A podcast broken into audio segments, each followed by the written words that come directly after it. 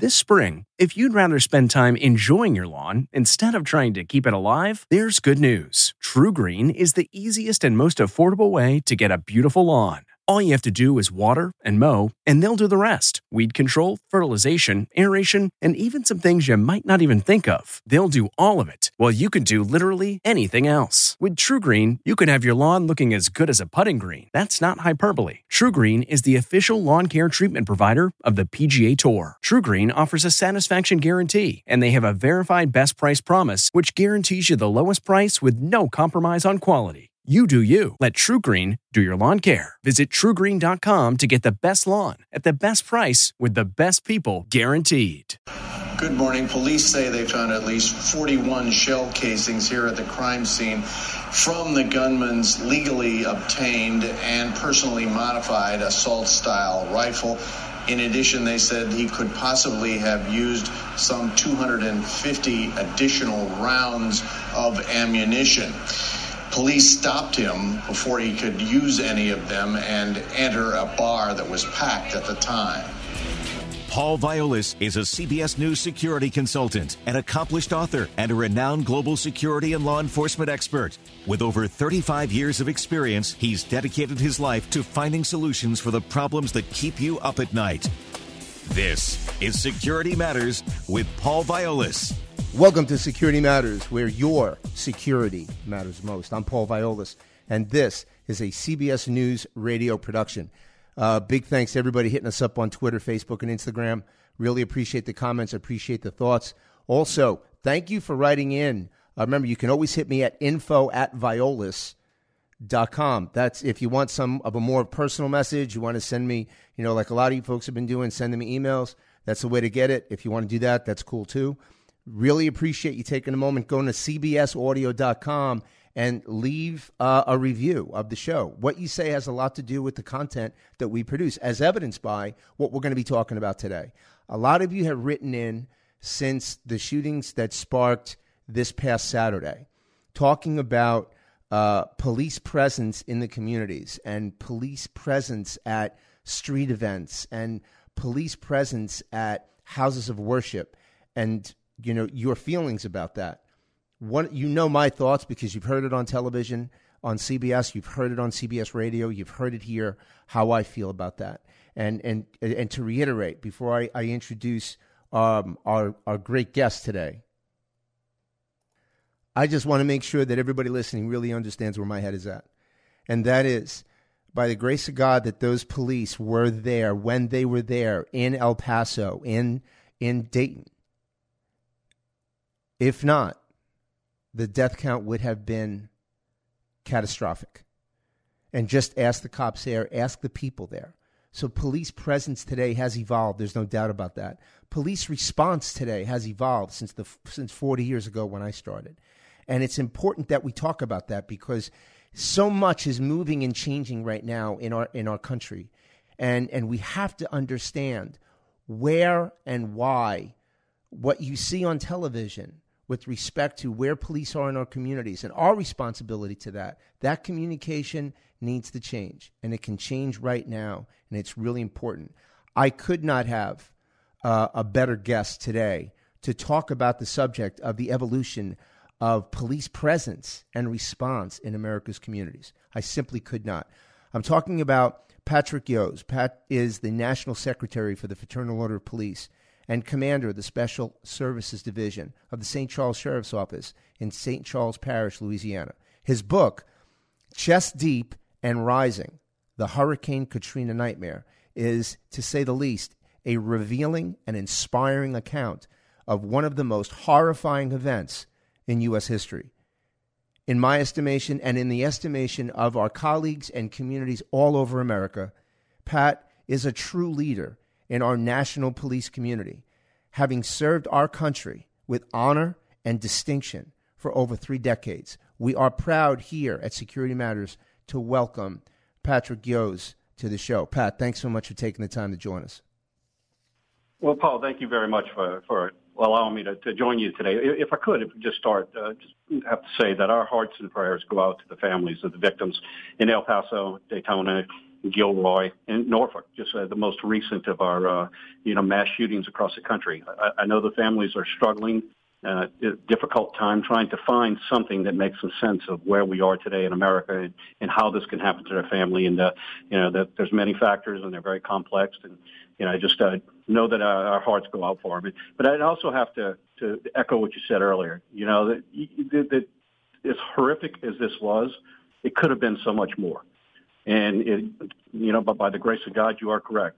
Law enforcement officers rushed in and rushed towards the sounds of gunfire in order to protect and save lives, and did so uh, to the to their own detriment, to their own their own uh, safety.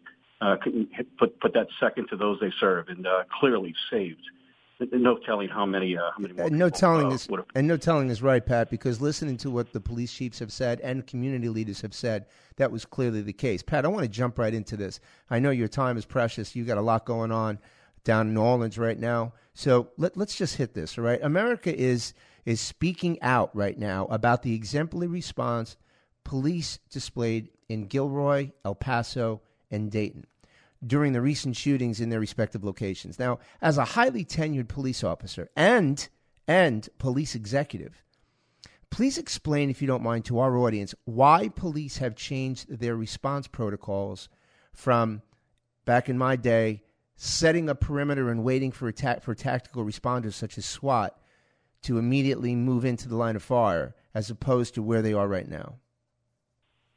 Well, you know, I think you, you, first you have to look at where we are today. I mean, the, the problem that we're having, I, I think, the escalation we're seeing is we we're, we have a whole new class of people now, though, who do, totally do not have the social skills or the interpersonal skills necessary to resolve conflict. And it, it just uh, you add social media to it and other things. Well, what you're doing is you have a, a toxic mix of anonymity and, in some cases, isolation mixed with validation of, of, of, one's beliefs. So we're seeing people act out on, on, on violence much more than we did, uh, you know, just a decade, two decades, three decades ago. Good point. Uh, you know, I, I remember, you know, years ago when my agency, long before school shootings were something that was uh, that you know, that's on the buzzword every people everyone talks about now. You know, we looked at the, the need to recognize that we have a facility where we've got a few thousand kids. There needs to be some important aspects into the safety of having officers in schools. And, and I remember people arguing, saying, "Man, have we gotten that bad that we have to have police in schools?" And my argument would be, "Why? Why not?" Now, why? Why? This we know we have people there. We have a responsibility to provide and protect the people within within that microcosm of a community. So, just in a simple version of a school, we have a moral responsibility to make sure that we do have a safe plan. Now, that's 20 years ago. Now we look at a society now where people are acting out on it. Well, it's it's a necessity, and anyone who has a facility that the public visit, uh, they have to recognize that it is vitally important that the safety and well-being of the people who who uh, participate in whatever whatever function that you have, that, that there has to be an ops plan to recognize the safety and protection of those people. And I think the key part about this conversation, Pat, is the fact that uh, and for everyone listening, and I can't overemphasize this. I mean, I started law enforcement 40 years ago, and you know things have changed a lot. But image and presence is something that I want to touch on before I ask Pat the next question. And the image and presence I'm talking about is when you see a police officer in the community. A lot of people have gone a lot of years thinking when you see a police officer, something bad must have happened.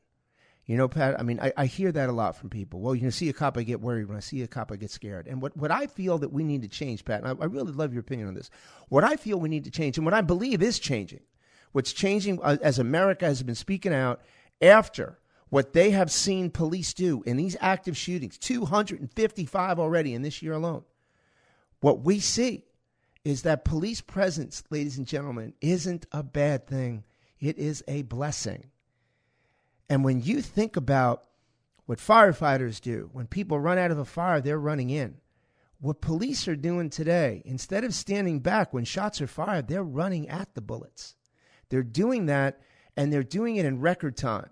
I mean, Pat, under 30 seconds or 30 seconds, Dayton it mitigated that risk, right? Under a minute, El Paso. I mean, these are, tell Pat, are these not unprecedented response times or what? I think you, you look at Dayton. I can think of no better uh, actually no no better example with the video footage that was captured within th- within seconds of this uh, occurring, you saw the face of true heroes. Uh, you know, people who clearly reacted and did what was necessary in order to be able to stop a threat. And at no time did you see any any hesitation on their part for their own safety. And you know, you saw people fleeing, fleeing, fleeing, you know, fleeing uh, the, the incident, while you saw officers advancing and giving and pushing and pushing the, uh, the you know pushing the threat and eliminating the threat. They no hesitation. And that goes Absolutely. back to right. That, that goes back to a changing world in law enforcement, Pat. Right. I mean that that goes back to policing today, and and what police are doing to change that communication, and what police know they must do to keep communities safe, which is why their presence is not just re- is, is not just required. I mean, it is an absolute necessity to make sure that our police presence is where it is. Ladies and gentlemen, I cannot overemphasize this. Now, Pat, my next question to you is I've been asked more times than I can count if I feel the escalated police presence at special events and houses of worship is warranted, as some folks feel a bit unnerved by their presence. How would you answer that question? Know, I we all buy insurance for our automobile, hoping we never get involved in a traffic accident. And the reality is, is we need that because there's always the possibility that something would happen. But we we hope to go our entire life without ever getting in an accident. And so I, I see this no different. Uh, we we are in a position now where we have a responsibility to provide safety for these events, and we need to recognize that that is just as much important as the event itself. It has to have an ops plan. Uh, it has to have some well thought out responses in, in prevention uh, and, and security uh, measures in place. Every single one of them. And to not do so is really doing a disservice to, to whatever the function is. Uh, I, I think we, we put these things in place as, as, as a necessity, hoping that we never need them. But if you look at what's going on every time you turn on the evening news, there is somewhere in America someone who thought that they would never be involved in this situation. Now, uh, yet are have to deal with. Now, Pat, St. Charles Parish Sheriff's Office has a rich history in serving its community, and I know the parish itself has a wonderful community history. I'm sure that you have more than your share of community events, don't you? Am I wrong? Well, without a doubt, we are a uh, we're a suburb of uh, New Orleans. New Orleans is a is a party city, is a one of the top tourist destinations in the country. So we're constantly having events, and and not only that, you know, the same thing you, you talked about the schools, the you know, houses of worship. All of these things are places that uh, in our agency we we actually provide training to to uh, to churches and uh, houses of worship in order to in schools and in facilities and businesses to to kind of give a, a kind of an, a, a good security overview of things that maybe they wouldn't think of, uh, otherwise, and, and some training that helps them become much more efficient in, in providing those security services in their facilities. Now, now, Pat, that leads me into my next question with your position and your rich history with the Fraternal Order of Police. But just to piggyback on that question before we move forward, um, the services that you're talking about that you provide to your community uh, in St. Charles Parish, and again, St. Charles Parish, Louisiana, is this right. something that communities all over the United States can expect from their police departments as well to provide them? I, I yeah, there's clearly an evolution in law enforcement uh, that went from we, we will take care of these services to we need to empower others to be part of these services. That's excellent. Uh, without a doubt. And so I, I think as you see more and more agencies are taking that role. Uh, I know uh, our agency was, was rather early in starting to do that. We've had a number of agencies that came by and patterned our program. I, I'd love to tell you that we were innovative and we came up with it, but, but we also did the same. I, I see I see a trend going across the country where agencies who are who are progressive, who they uh, they're getting above, uh, you know, rather than being reactive, trying to be proactive mm-hmm. and and not uh, I, I, I like to, to reference it as this. You know, look, we we put these things in place, hoping we never use them.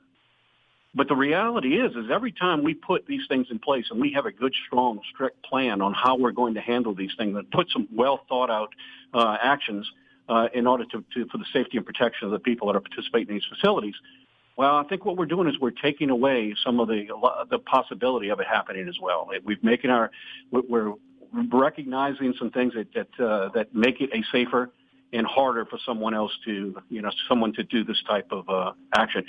Keep in mind someone who's who's determined and and uh, has little little uh, concern about consequences is going to you know have a a certain amount of uh, um, opportunity to do what they're going to do. Right. But uh, taking away these options, these opportunities, is, is a very important thing of what we need to do. It's it's no different than any type of uh, you know crime prevention uh, initiative we've had in the past. It's just this one is a little bit uh, geared more towards the protection of, of people and with a little bit more uh, enforcement rules. Well said. So I'm going to jump right into that. So I'm piggyback off of that again. You have held an executive level position with the Fraternal Order of Police at the local, state, and or national level for now over 30 years, which puts you, I would have to say, and I'm sure my opinion would be joined by many, in a very unique position to educate America on, quite frankly, Pat, what can we expect regarding the changes police have and will continue to implement in our communities to keep citizens safe. Can you lay that out for us? Well, I, I, you know, one of the problems that we have in America today is is that uh, I, I like to refer to law enforcement in some respects as low hanging fruit. Uh, we have a, a tree of a lot of failed policies, largely in inner cities, but not not necessarily uh, um, you know specific to inner cities. But we have a we have a number of policies that that have have failed uh, failed our public. And I say that I'm not being specific. I'm not being critical. What I'm saying is, is that I, I think we have a growing frustration of people in our communities.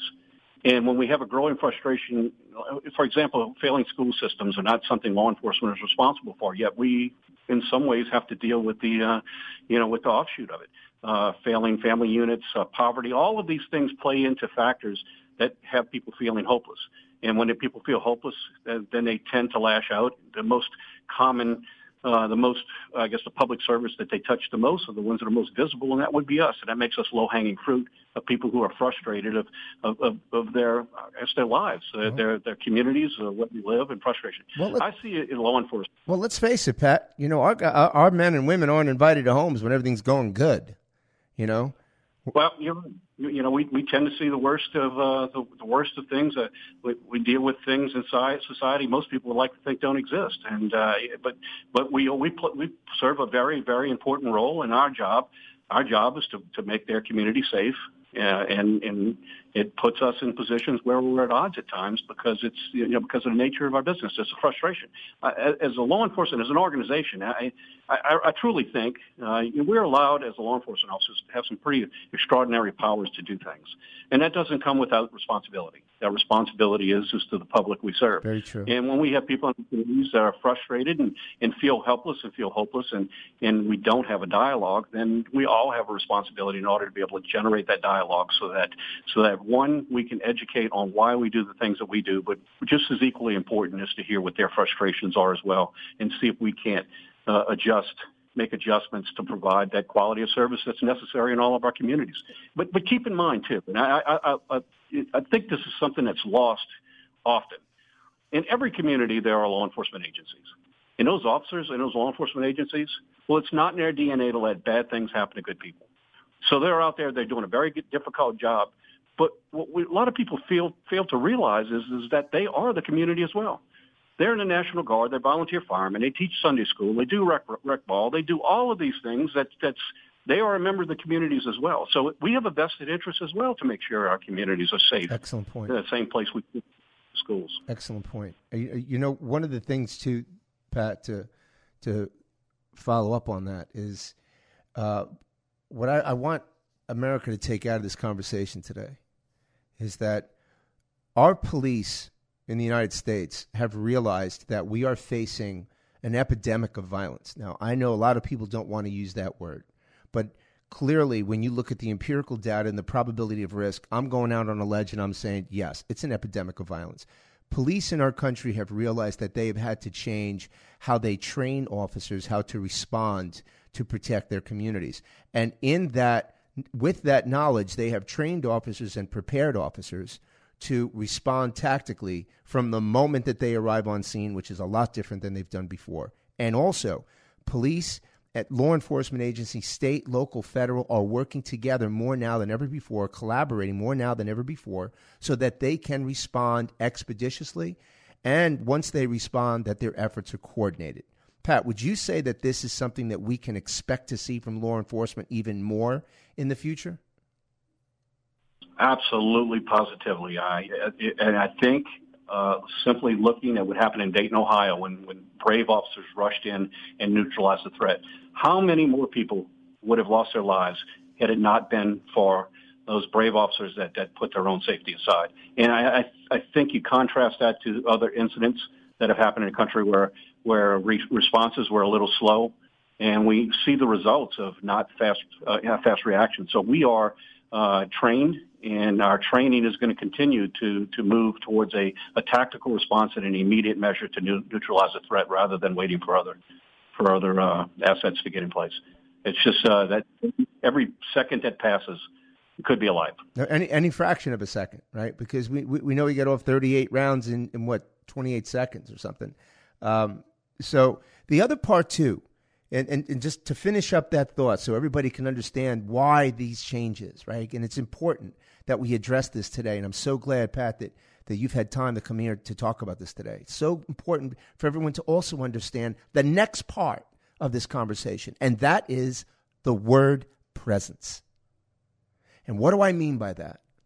I mean, like when I go to church on Sunday and, you know, and I see two of our local deputy sheriffs that are not just directing traffic as they used to before for the safety of everybody getting on and off the road. And God knows because as soon as Mass is over, everybody wants to hightail it out so fast they want to get in an accident in the parking lot, but I won't even go there about that. But what I will say is that now those officers are there by the church. They're there for our protection. So here's what I'm going to ask everyone here, our the best podcast, the best radio audience in radio, in audio. Let's change the conversation. Pat, I'm going to ask you to join me in a call to action.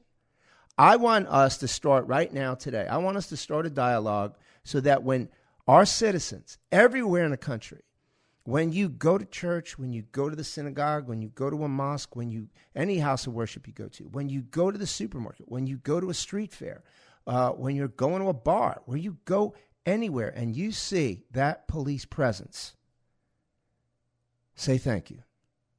Walk up and say, hey, officer, thanks for being here. Try that once. I am I, I beseech you. Try that once and think of the great message you are sending to that person who's working for a fraction of their worth, trying to figure out which bills they're going to pay, has the same problems you do, and is there to make sure you go home. So, Pat, will you join me with that? And let's start. A, let's start a call to action so that when we see our brave men and women out there in uniform, we just walk up and say, "Hey, thanks for being here." What do you think, Pat? Oh, I cannot. I don't think I could put it in better than you just did. I, will just add one thing. When you look at that officer who's working the streets, that person, that officer there that's working these events that you attend, just keep in one mind. Look at them because that's a, that's the face of someone who has put their lives uh, second to yours. And, and to illustrate that, let me let me just there's some studies that suggest that a law enforcement officer is going to die 10 years earlier than the average person in America because of the stresses of the job.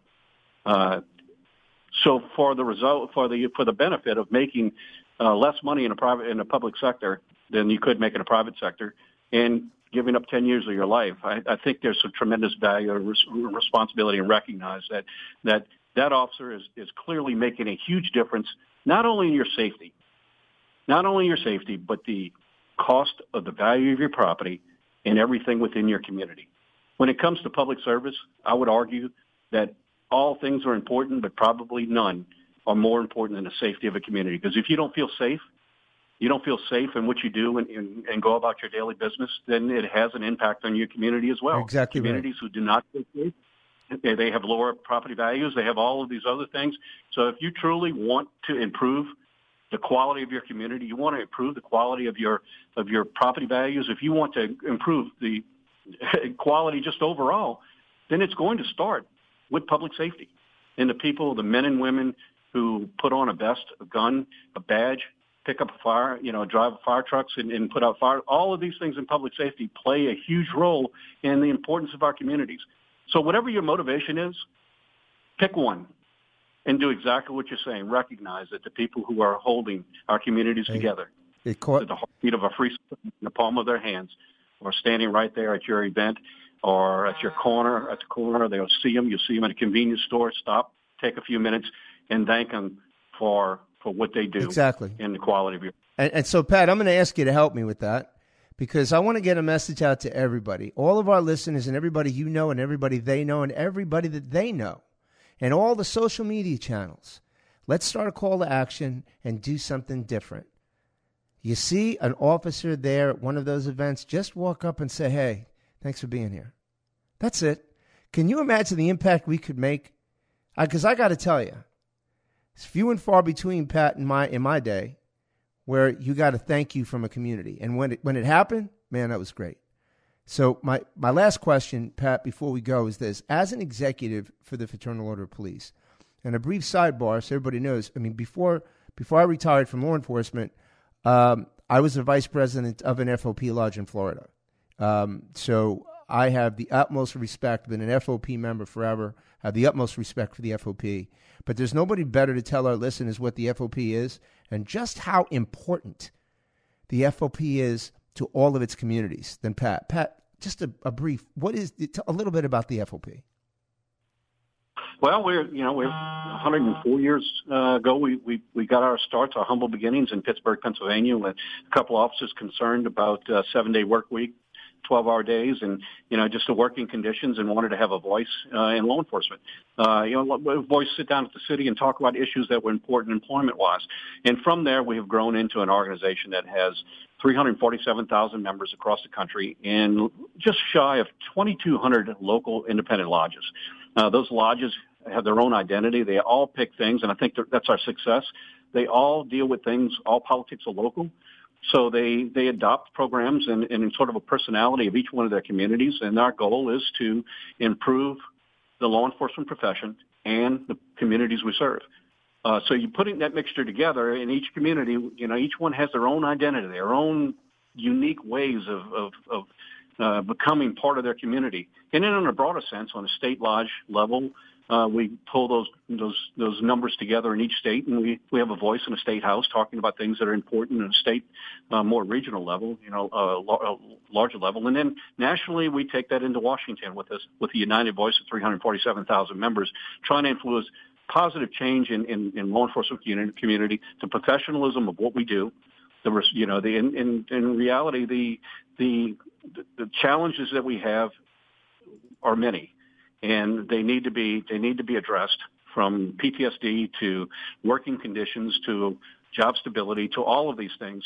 At the end of the day, you might be able to argue and say, well, you know, it's all law enforcement issues, but I would go back looking at the discussion you and I had for the last 20 minutes that we are the cornerstone of public safety within our communities. And when we, when we are stable and we are solid and when we have the tools we need and when we're being protected and when we, when, when we have officers that are struggling because they, they see things in society that most would like to think don't exist, and you know we have a moral and fiduciary responsibility to fix the things that are broken you know people that are broken in the service of their communities. I think we you know that united voice all of that goes back to one thing it's the quality of life within your community. Absolutely. Absolutely. your values and, and, and I will add one thing to that, Pat. There is so much, and for everybody listening, there is so much that your local chapter, your local Fraternal Order Police chapter does for its community without, and I can't emphasize this enough, and I know Pat will echo this, without any cameras, without any news crew, without getting a picture in the paper, but just because it's the right thing to do.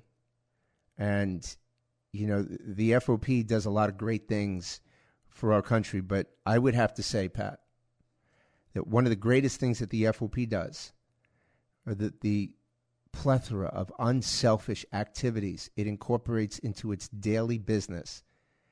And by policy, make sure that doesn't have to be captured by camera, doesn't have to be blown up on the internet. They're not looking for it to go viral because that's the true character of our law enforcement. That is what crystallizes who we're all about. And certainly to me, and to everyone, that's what the FOP is all about.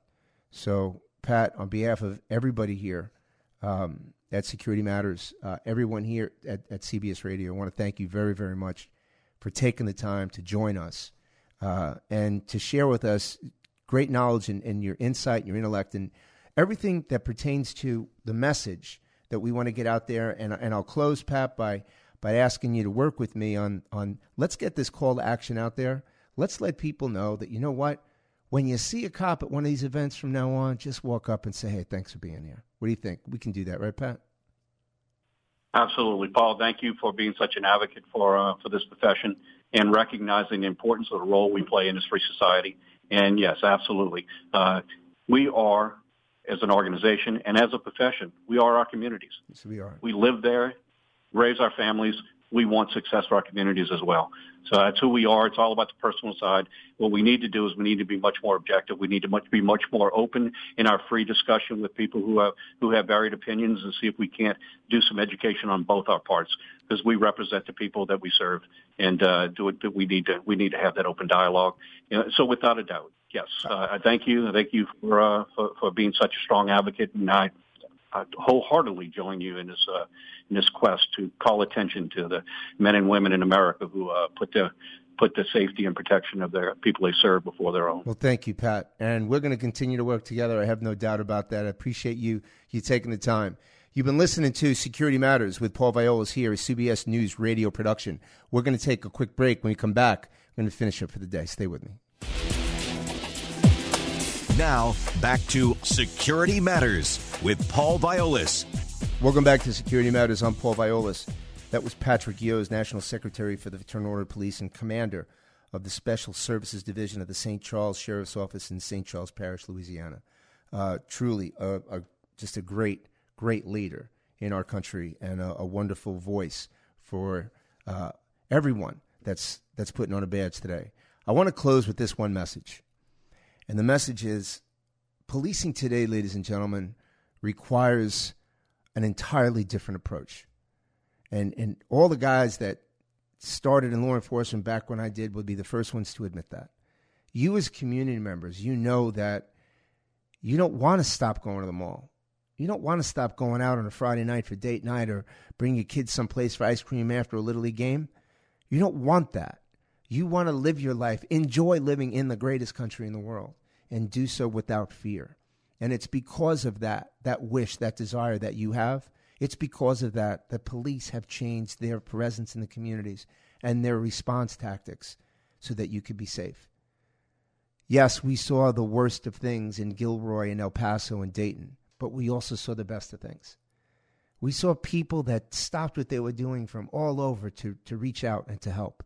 The beauty of the human spirit. We saw a lot of that and you're going to continue to see it. You saw fearless, and I mean fearless law enforcement officers that running in the direction the bullets were coming from so they could stop it as quickly as possible and mitigate that risk. I think of every single one of our 1.35 million officers out there right now, including my nephew Joseph, who works at the Charlotte PD, who I am immensely proud of and love dearly. So let's join me in this when you see a cop at an event on the street, when you see a cop someplace at a house of worship, when you see them there in that location, just walk up and say, hey, thanks for being here. Give it a shot. Because I assure you, you will do more good than you could possibly imagine. On behalf of everybody here at Security Matters, I really appreciate you listening in. Please make sure you have a wonderful week. Be safe, be well. God bless. Thanks for listening to Security Matters with Paul Viollis. The podcast is produced by Seth Nyman and CBS News Radio. For more podcasts from CBS News, visit cbsaudio.com slash podcasts. Look around. You can find cars like these on AutoTrader, like that car riding your tail. Or if you're tailgating right now, all those cars doubling as kitchens and living rooms are on AutoTrader too. Are you working out and listening to this ad at the same time? Well, multitasking pro, cars like the ones in the gym parking lot are for sale on AutoTrader. New cars, used cars, electric cars, maybe even flying cars. Okay, no flying cars, but as soon as they get invented, they'll be on AutoTrader. Just you wait. AutoTrader.